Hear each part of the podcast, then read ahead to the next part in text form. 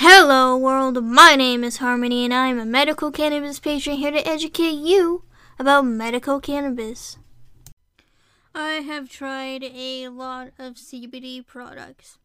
I've tried CBD vapes, I've tried tinctures, I've tried creams, I've tried CBD edibles. All of them have a reoccurring theme. They work at first, and then I need a lot more of it to feel their effects, or it stops working altogether.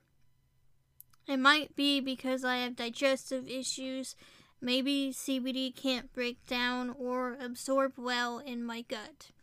It could be that the doses are too low.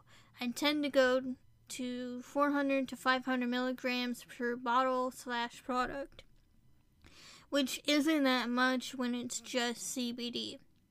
As for creams, well, they are usually used for isolated areas.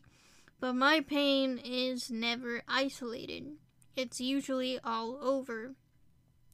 Though creams do tend to work for surface headaches if you put the cream on your temples, forehead, and neck. But my journey with CBD has always been complicated. I know from research that you should have both CBD and THC in your endocannabinoid system.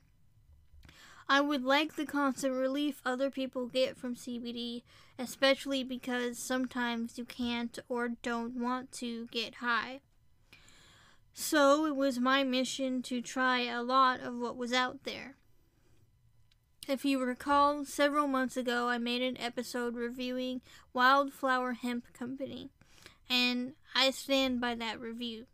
It isn't this isn't sponsored by them by any means, I wish, but I have just finally found something that works for me. CBD concentrates.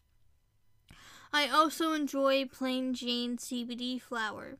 I have only tried their joints so far, but they are enough. As you can imagine, the concentrates are a better relief for me than the flower, but I do enjoy both.